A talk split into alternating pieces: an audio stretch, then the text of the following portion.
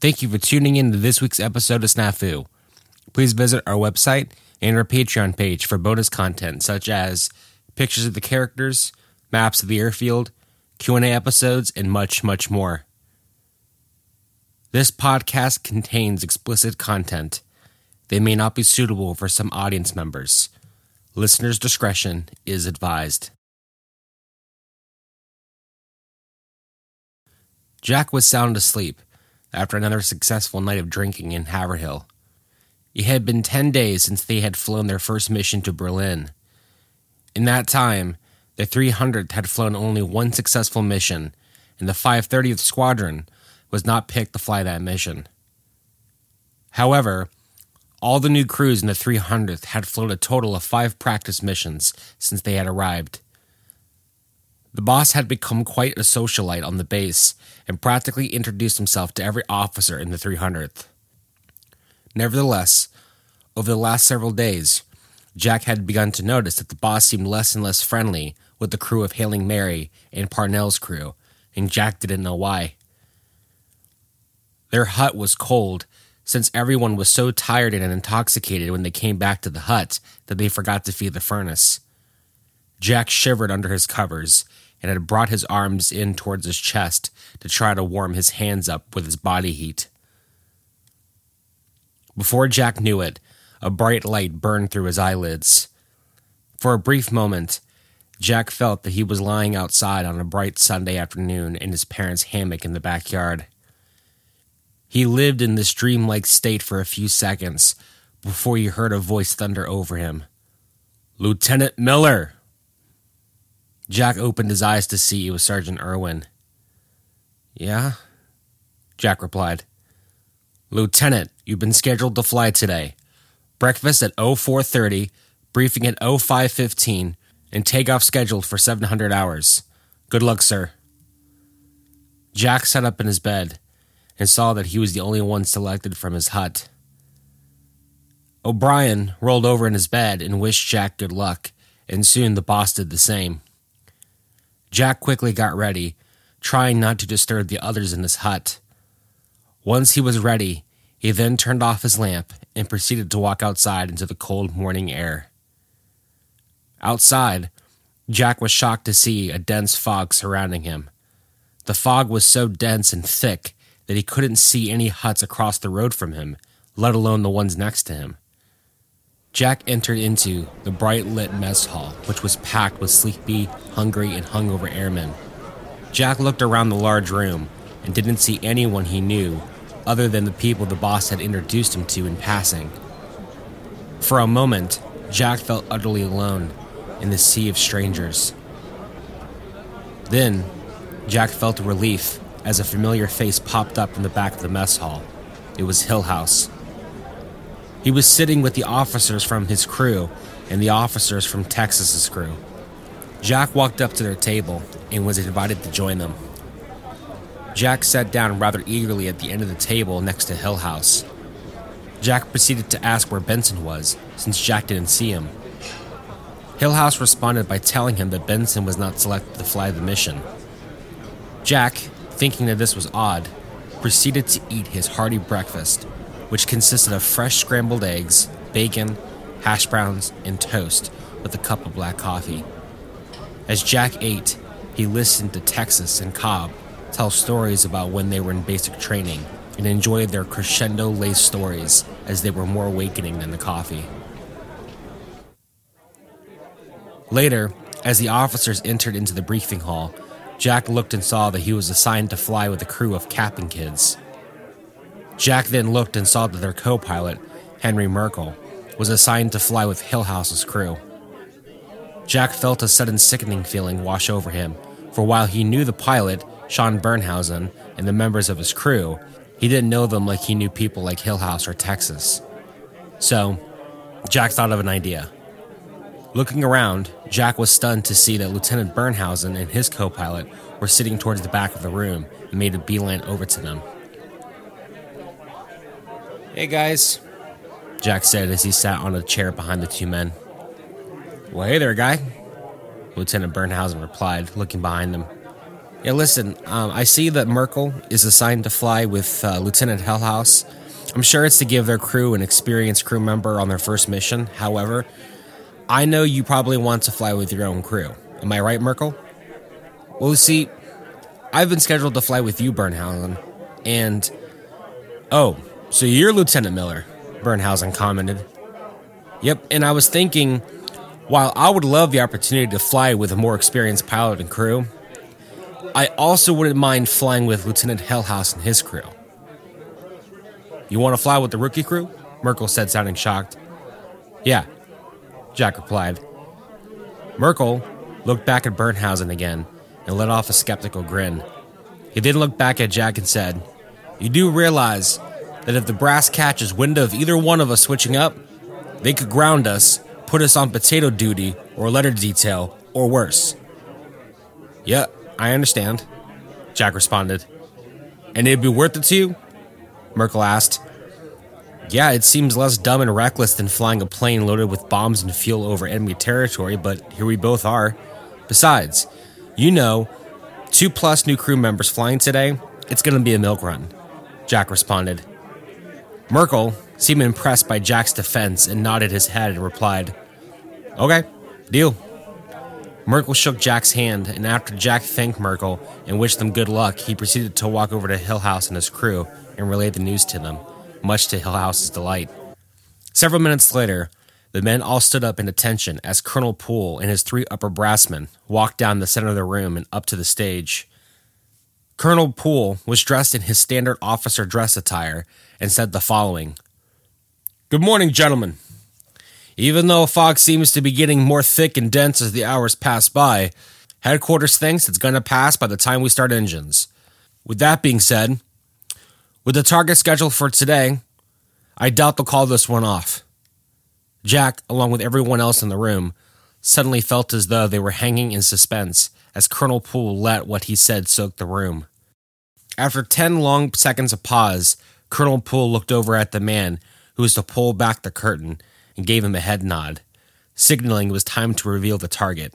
As the curtains opened up, Colonel Poole thundered, The target for today, gentlemen, is the Arado Aircraft Factory in Anklam, Germany.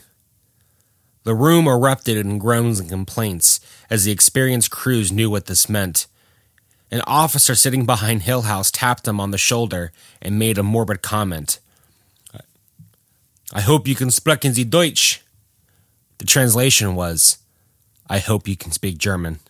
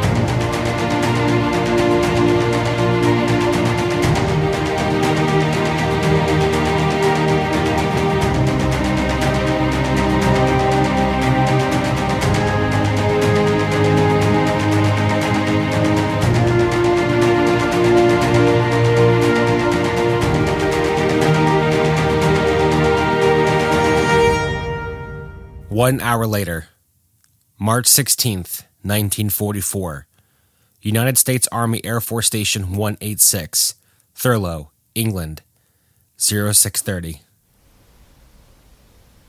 Jack arrived at Hardstand 35, home of the brand new B 17G named Dropping Deuces, piloted by Lieutenant Hillhouse. He and his crew finally named their plane and it had been painted a few days previous by Hillhouse and Benson themselves. The name came from a long night of poker at the Officers Club, where in a very high stake game, Hillhouse and Texas were the only two players left in the round, and Hillhouse won the large pot by convincing Texas that he had a better hand than him. Texas folded, and Hillhouse revealed that he only had a pair of twos. Benson was the one who came up with the name on the spot, and Hillhouse agreed to it since it somehow reminded them of their stroke of good luck. The nose art was that of a car dealer with a big mustache surrounded by four cards with the number two in their four different suits. The nose art was impressive and colorful. Dropping Deuces was also a very unique looking plane, since its olive drab painted skin was much lighter than the others, giving it a more brown color than a green color. Jack patted Hillhouse on the shoulder and told him that he was going to do the exterior pre flight checks, and did so only because he needed to have a cigarette. This was because not only was Jack extremely tired and felt his mind trying to persuade him to give his eyes a moment of rest, but also to calm his nerves, for he felt very uneasy about today's mission. Their target, Anklam, Germany, was 1,600 miles away and over 100 miles north of Berlin. To even the most experienced air crews, there were a lot of concerns with the mission. To start, the formation would be made up of eight groups who would cross over the English Channel together, but would split off into two formations once they got close to the German coast. The first wave of bombers, the one the 300th would be flying with, would head to Anklam by heading north to the German and Denmark border, where they would turn to the east and head towards their target. The second wave would break off and head to their target, which was the U boat pens in Bremen, Germany. That meant that the first wave would be flying over the target with only 220 planes, and Anklam was a very fortified German city with flak batteries and airfields surrounding the area. That was a fraction of the amount of planes sent to bomb Berlin, and the second wave consisted of more bombers than the one the 300th would be flying in. The second major concern was that with the high altitude clouds that day, the first wave, the one the 300th would be flying in, would have to cross over the German coast at only 15,000 feet instead of the usual 25,000 feet or 30,000 feet. Once the group got closer to the target, the formation was then to jump to 20,000 feet, but this still would put the formation in grave danger of flak, for it would be more accurate. The third concern was the fact that the second wave of bombers would have the protection of P 51 Mustangs, but the first wave would be for the most part unprotected once the two formations split. The thought of having little to no fighter protection while flying over Germany seemed suicidal to the men. Lastly, the fourth concern was that the target that they were headed to was a brand new facility since the previous one was bombed almost three months ago. This new facility was where a third of all parts for planes in the German Air Force were made and assembled.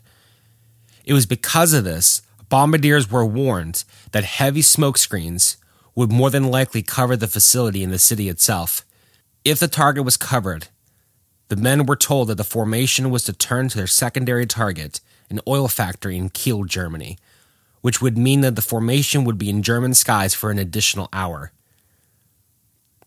After Jack looked over at the exterior of Dropping Deuces, he proceeded to get back into the cockpit and join Hillhouse in doing the cockpit pre flight checks. Jack had come to like Hillhouse and his crew. Hillhouse reminded Jack of a typical sports coach, and men like Rosie agreed. He was witty, intelligent, and had an easy time befriending other officers and even enlisted men. In fact, one of the things Jack admired most about Hillhouse was that he often spent time with the enlisted men in his crew, as well as fellow officers. From what Jack understood, it was frowned upon for officers to socialize with enlisted men, especially from their crew, and would really only see them on days that they would fly together. But Hillhouse was turning out to be breaking that mold. It was because of this that Jack had become familiar with several members of Hillhouse's crew. In fact, Hillhouse's top turret gunner, Terrence Mercier, or Terry, grew up in Florissant, Missouri, which was not too far away from where Jack grew up. As Jack sat in the co pilot seat, he was perplexed by the dense fog that encircled his plane. Jack couldn't see his plane parked at its hard stand, which was just to the right.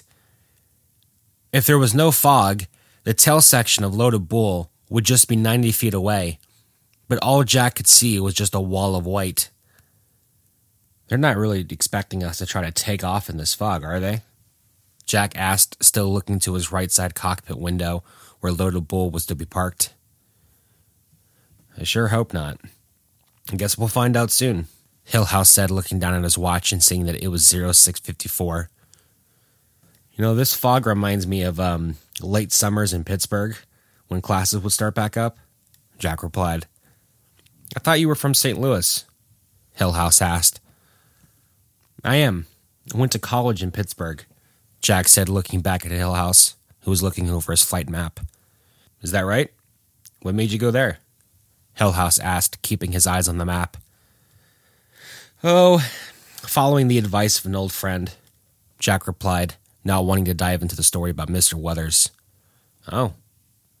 Yeah, I met my fiance back there, Jack said, changing topics.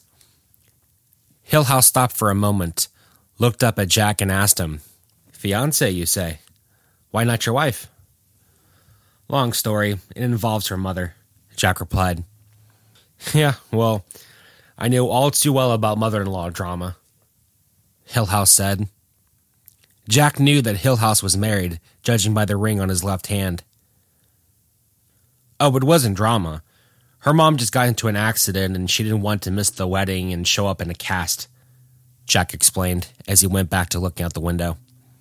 Damn. Sorry to hear that, Hillhouse said. It's okay. Gives me something to look forward to when I get back, Jack said. Ah, that's the spirit, Hillhouse added. Yeah, so, what's your wife's name? Jack asked. Renee. How'd you meet her?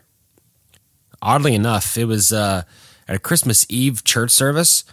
I was at the time studying law in Chicago, and it was over Christmas break. And I was invited by a classmate to join them for a Christmas Eve service at the church. Well, Renee's father was the pastor of that church, and she was the one who greeted me whenever I walked in. Hillhouse explained.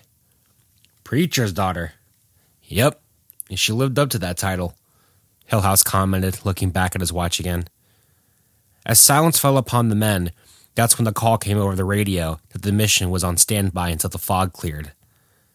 This came as to no surprise for the men of Hillhouse's crew, and they soon exited the plane and stretched their legs, for they knew they had a long mission ahead of them, if in fact it was going to happen.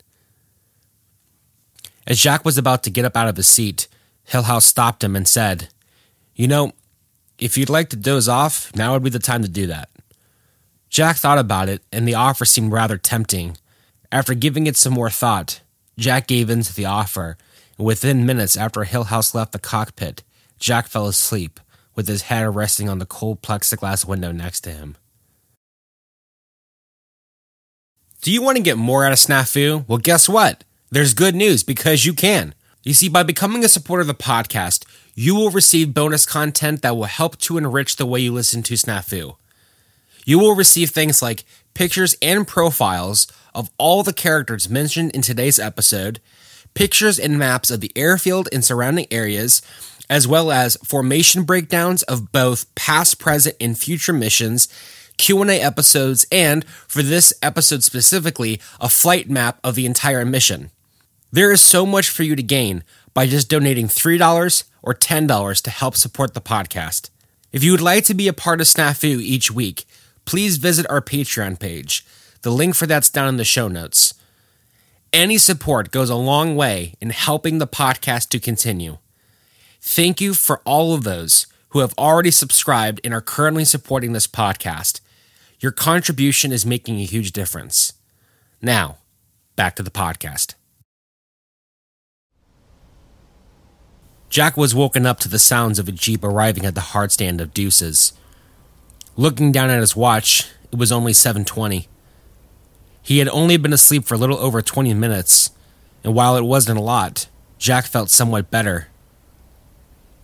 His eyes didn't burn as much from the lack of sleep.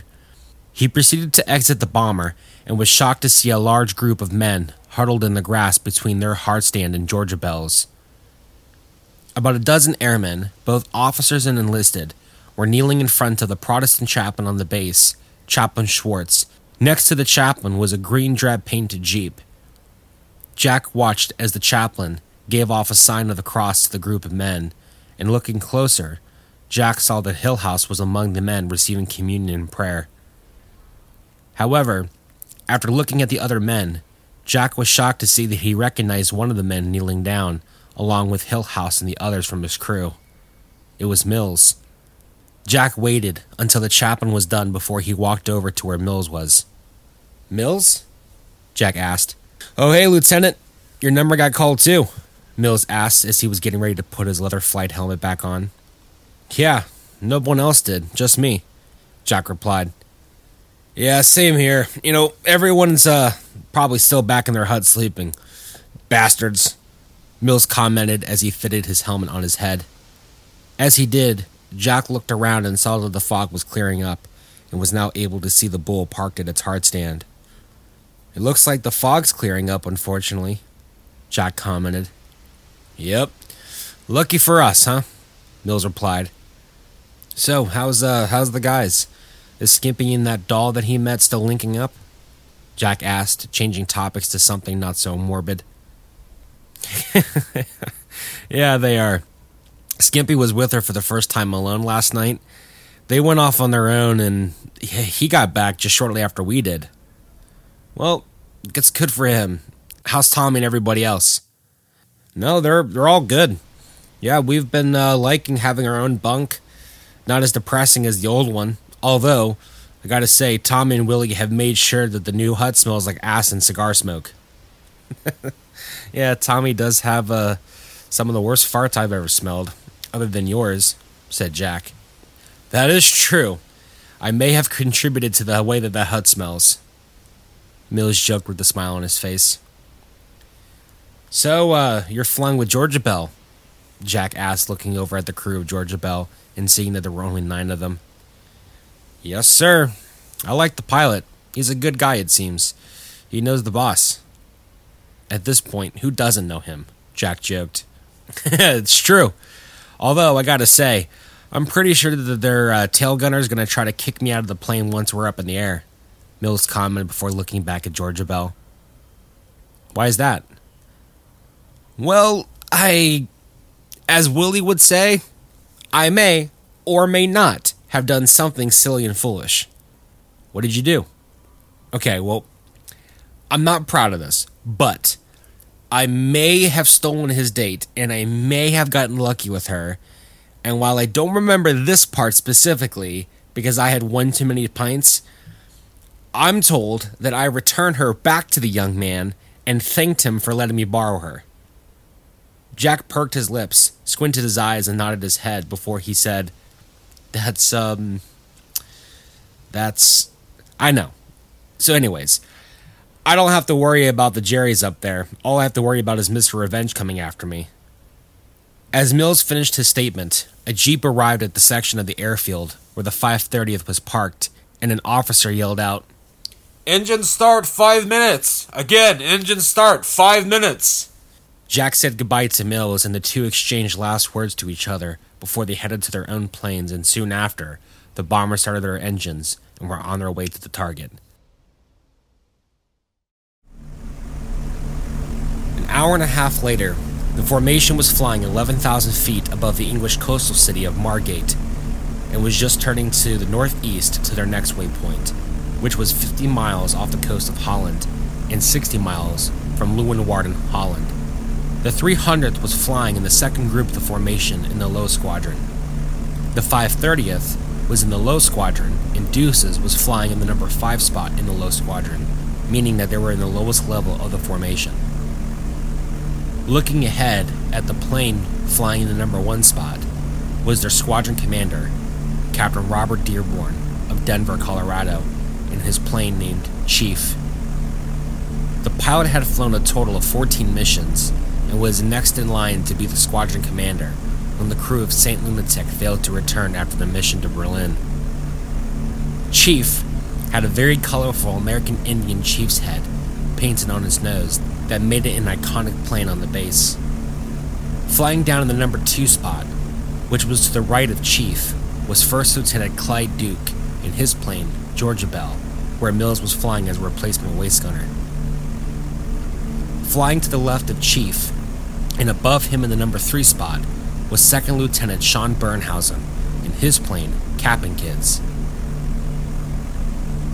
Flying behind an under chief in Georgia Bell in the number 4 spot was the rookie pilot and crew from Texas with Love, flown by their pilot, Captain Anthony Texas McCormick. To his bottom right in the number 5 spot was First Lieutenant Walter Hillhouse and Jack of Dropping Deuces. Finally, on the other side of Texas, flying in the number 6 spot, was the return crew of Bob McGee, flown by a very pissed off and tired Lieutenant Richard Leslie, who had just returned back to Thurlow two days after being stuck in RAF field near the English coastal village of Cromer. There, they had to wait until the repairs were made to their plane in order for them to fly back to base. However, as they learned, no mechanic at the small airfield had the kind of materials that they needed to repair Bob McGee's damaged engine, ruptured oil line, and new right horizontal stabilizer. A mechanic from a nearby United States Army Air Force base was sent up with a group of mechanics and within eight days were able to get her back in airborne. Sadly, their radio operator, Edmund Clooney, was hit during the mission and passed away in a British hospital hours after they landed. Their tail gunner, Tillman Richmond, had a bad case of frostbite when he tried to fix his jammed guns and accidentally touched it with his bare hands. The gunner lost three fingers on his left hand and also lost the majority of the skin on his hand and was sent home as a result. Everyone on the base was glad to see Bob McGee returning home since they were now at 18 missions and were the closest to finishing their tour. Now, only five men remained of their original crew, and that was a haunting fact to men like the boss and Jack. Jack looked back and saw the men of Hillhouse's crew getting into their positions. They looked eager for war, the same looks that men from his crew had before they actually experienced it. The men in Hillhouse's crew were good men, the bombardier, Matthew Nebo, the man who Jack and the boss met a week ago at the Officers Club, had turned out to be quite the ladies' man. What was ironic to Jack was, while the British women adored him and followed him around like a puppy, Nebo had no desire to fraternize with them. He was engaged to a girl named Sally back home, and while that usually didn't stop airmen from enjoying the company of women, Nebo was raised in a devout Irish Catholic family and took his conviction seriously, along with his devotion to the woman that he loved. In fact, Jack was shocked by how many married men, or men that he knew were in relationships, that he saw getting a little too close and comfortable with local women. But honestly, he was now beginning to understand. While nobody ever talked about it, men, while they were off to war, still craved the presence of a woman. In fact, after feeling and experiencing what Jack had felt and experienced and witnessed, he had found himself in need of a woman's touch now more than ever. Jack remembered hearing a lecture by Professor Keller once on how when young boys are hurt, saddened, or disturbed, they run to the protection and comfort of their mothers as God intended. However, when boys grow up to the age of 19 and 25 years old, that feeling of running to the arms of a woman seeking refuge doesn't go away. Now, Jack was wondering if Professor Keller said this from experience from his time in war, or if he was just speaking on a philosophical level, like most professors did. Nevertheless, while Jack was able to restrain himself from running to women to find comfort, others simply could not. Men like Hillhouse, Benson, and Texas scoffed at officers who flirted with, went on dates with, or, as it would rarely happen, sleep with women when they had wives, fiancés, or girls back home waiting for them. But he was curious to see if they became more understanding after going on missions like Berlin. Deuce's navigator was a quiet, shy type with a long, narrow face, short, dark hair, and thick eyebrows. His name was Second Lieutenant Luther Wertheim of Oklahoma City, Oklahoma. His father was a German citizen before migrating over to America before Luther was born. His father was a Lutheran minister and felt called by God to come to America and preach the gospel there. It was because of this fact that Luther not only spoke German like his father, but he also kept in touch with many of his family members who had fled Europe in 1939 to places like Holland, England, and even Russia. This was a topic of conversation one night at the Officers Club, and Luther shared his letters by reading them out loud to men like Jack. And Jack found it mind blowing. The other members of Hillhouse's crew, Jack was not as familiar with, but he at least knew their names, or nicknames, and where they were from. Their top turret gunner and flight engineer, Terry, was the guy from St. Louis and lived not too far from where Jack was raised. He was an average height man with strawberry blonde hair, fair skin, red lips, and a sluggish nature to him. Their radio operator was the slow talking, sarcastic, aspiring music teacher, Wilbert Fields, from somewhere in God knows where Utah. Jack didn't think anyone actually lived in Utah, let alone grumpy intellectuals like Wilbert. Their ball turret gunner was by far the oddest kid of the crew. His name was David Andrews, or as everyone in the crew called him, Andrew. He was short, stocky, and had a young pudgy face and thick eyebrows. The waist gunners were the most yin and yang pair that Jack had ever seen. The left waist gunner, Benjamin Cole, was from Topeka, Kansas, and was the only one in the enlisted men who grew up in a large city.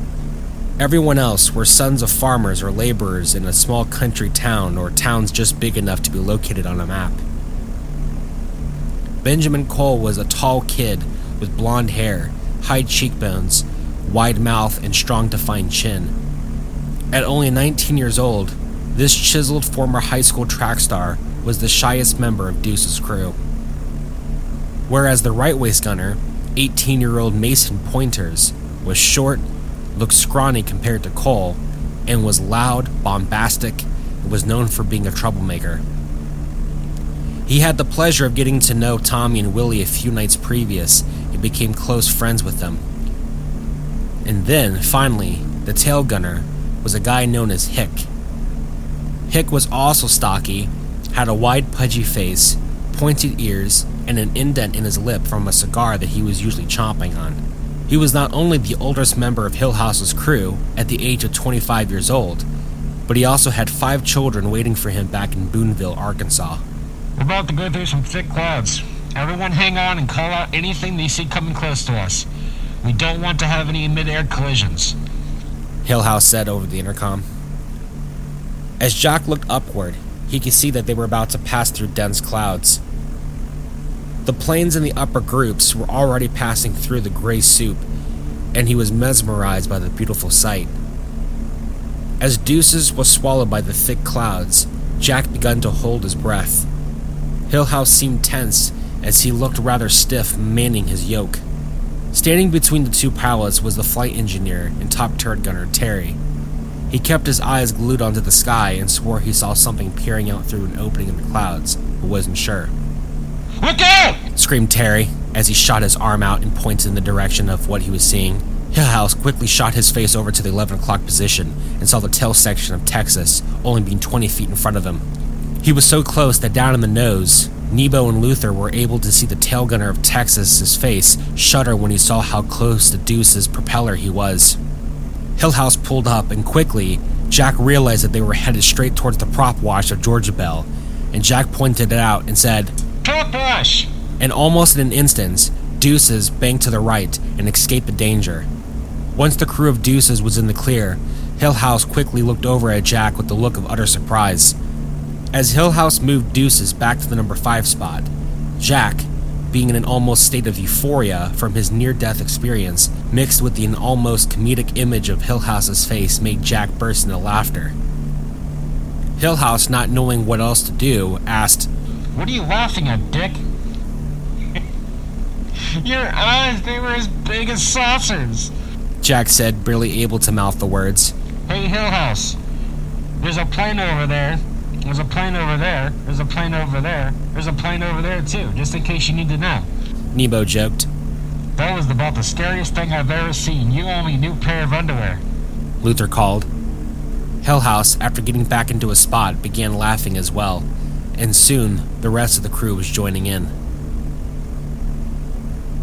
An hour later, The formation was at their third waypoint and were now headed to their fourth waypoint, which was over Busdorf, Germany.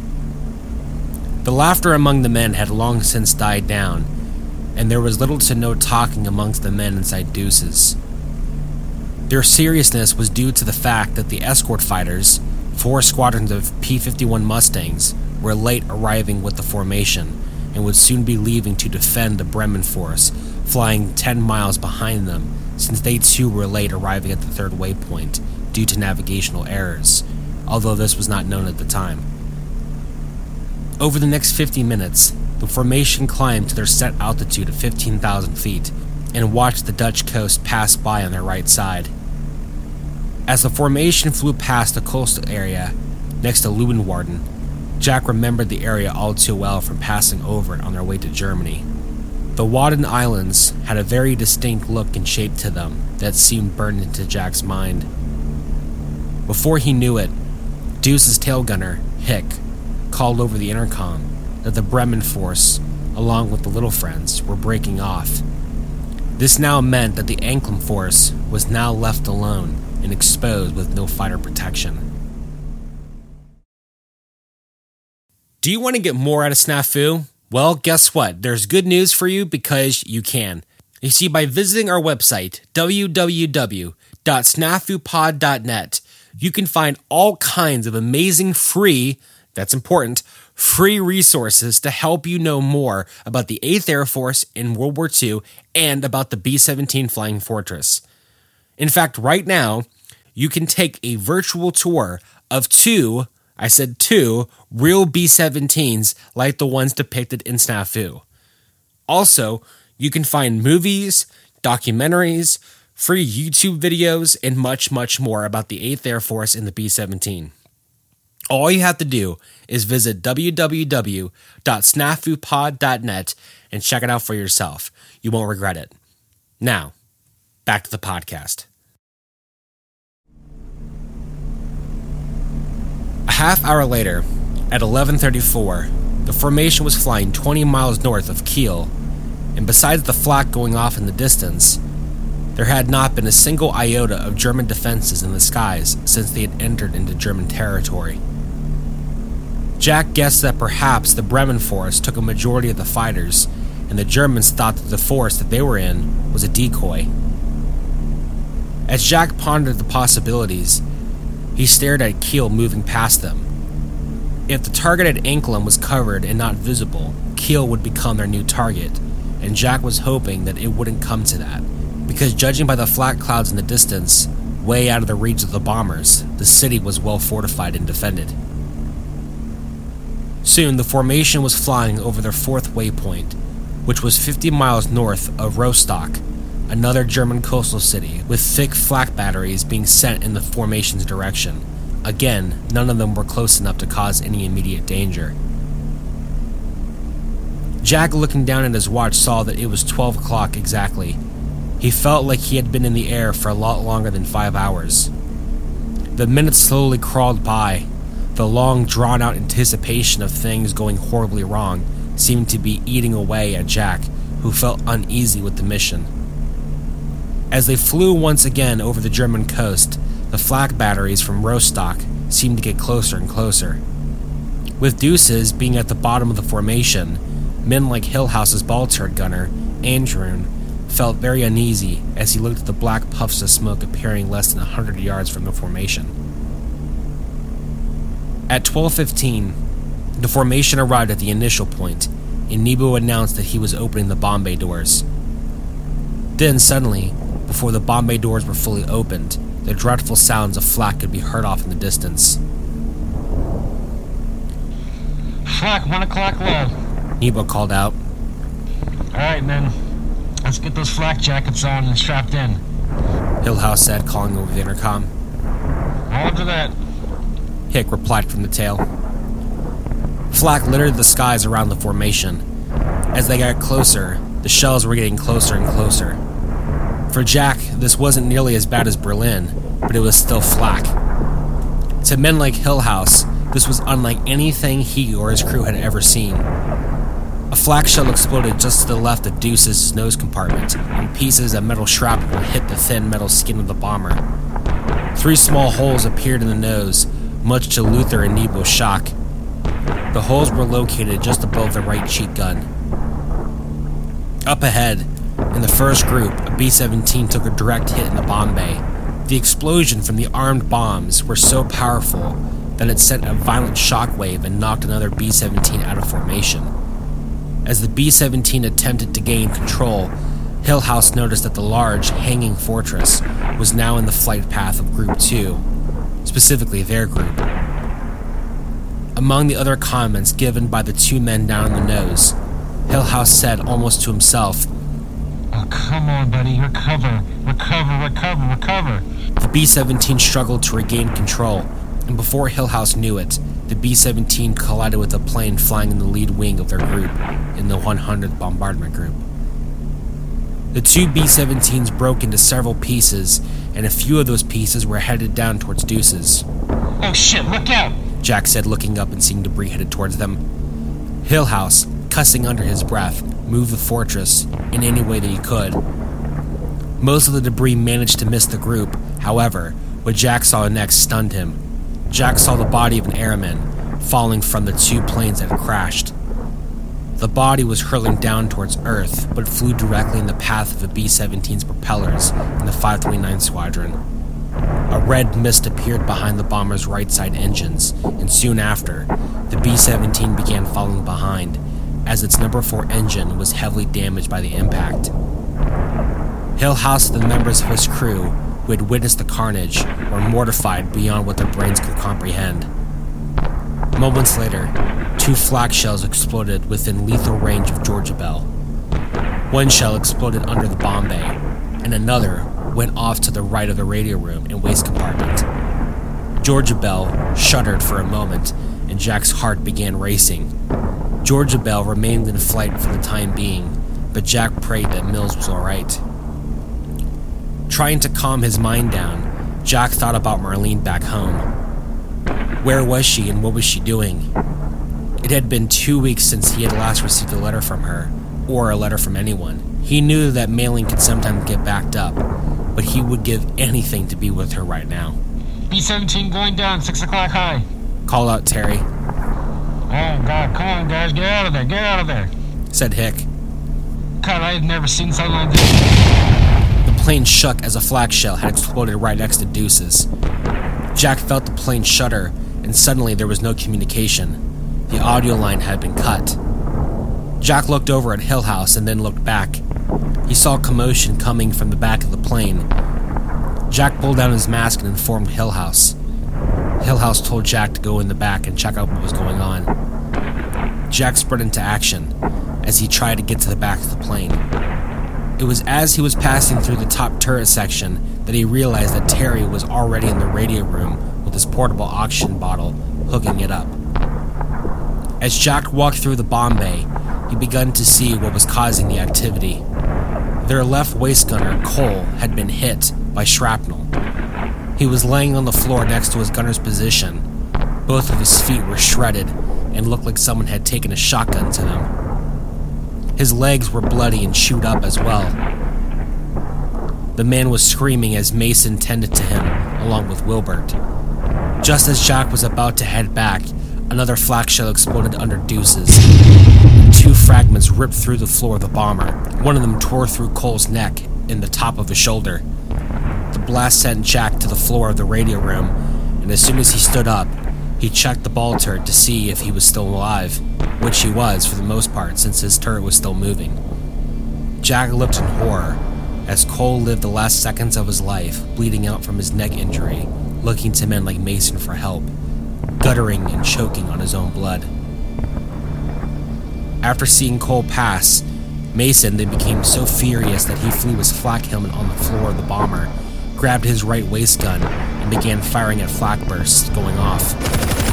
Almost immediately, Terry ran over and stopped Mason before he wasted any more ammo. Jack felt helpless as he went back to the cockpit to relay the news to Hillhouse. As he passed through the bomb bay, the bombs then were released, and Jack watched as they fell away from the bomber and down towards their earthly destination. As soon as Jack entered into the cockpit, another flak shell exploded under Deuce's number 4 engine. Jack and Hillhouse saw that the engine was starting to overheat and the oil pressure from the engine began to plummet. Hillhouse then shut off the number 4 engine and feathered the prop. However, almost immediately, Deuce has begun to fall behind. Hillhouse and Jack, both in a moment of chaos, attempted to get the plane's airspeed back up by pushing the other three engines' power, but they knew they couldn't afford to use up any more fuel. So, they were left abandoned and helpless as they fell away from the formation to be left alone for German flak and fighters to come and attack them. Thank you for listening to episode 10 of Snafu, a historical fiction podcast depicting the average life of a bomber crew in World War II. If you'd like more information about the podcast, please visit our website and our Patreon page. Both links are down in the show notes. This podcast is produced by Canso 34 Studios, a DIY project helping to raise awareness to the brave young men who sacrificed their lives in the skies over Europe in World War II. I hope we do it justice. Thank you for listening, and stay tuned next week for episode 11 of Snafu.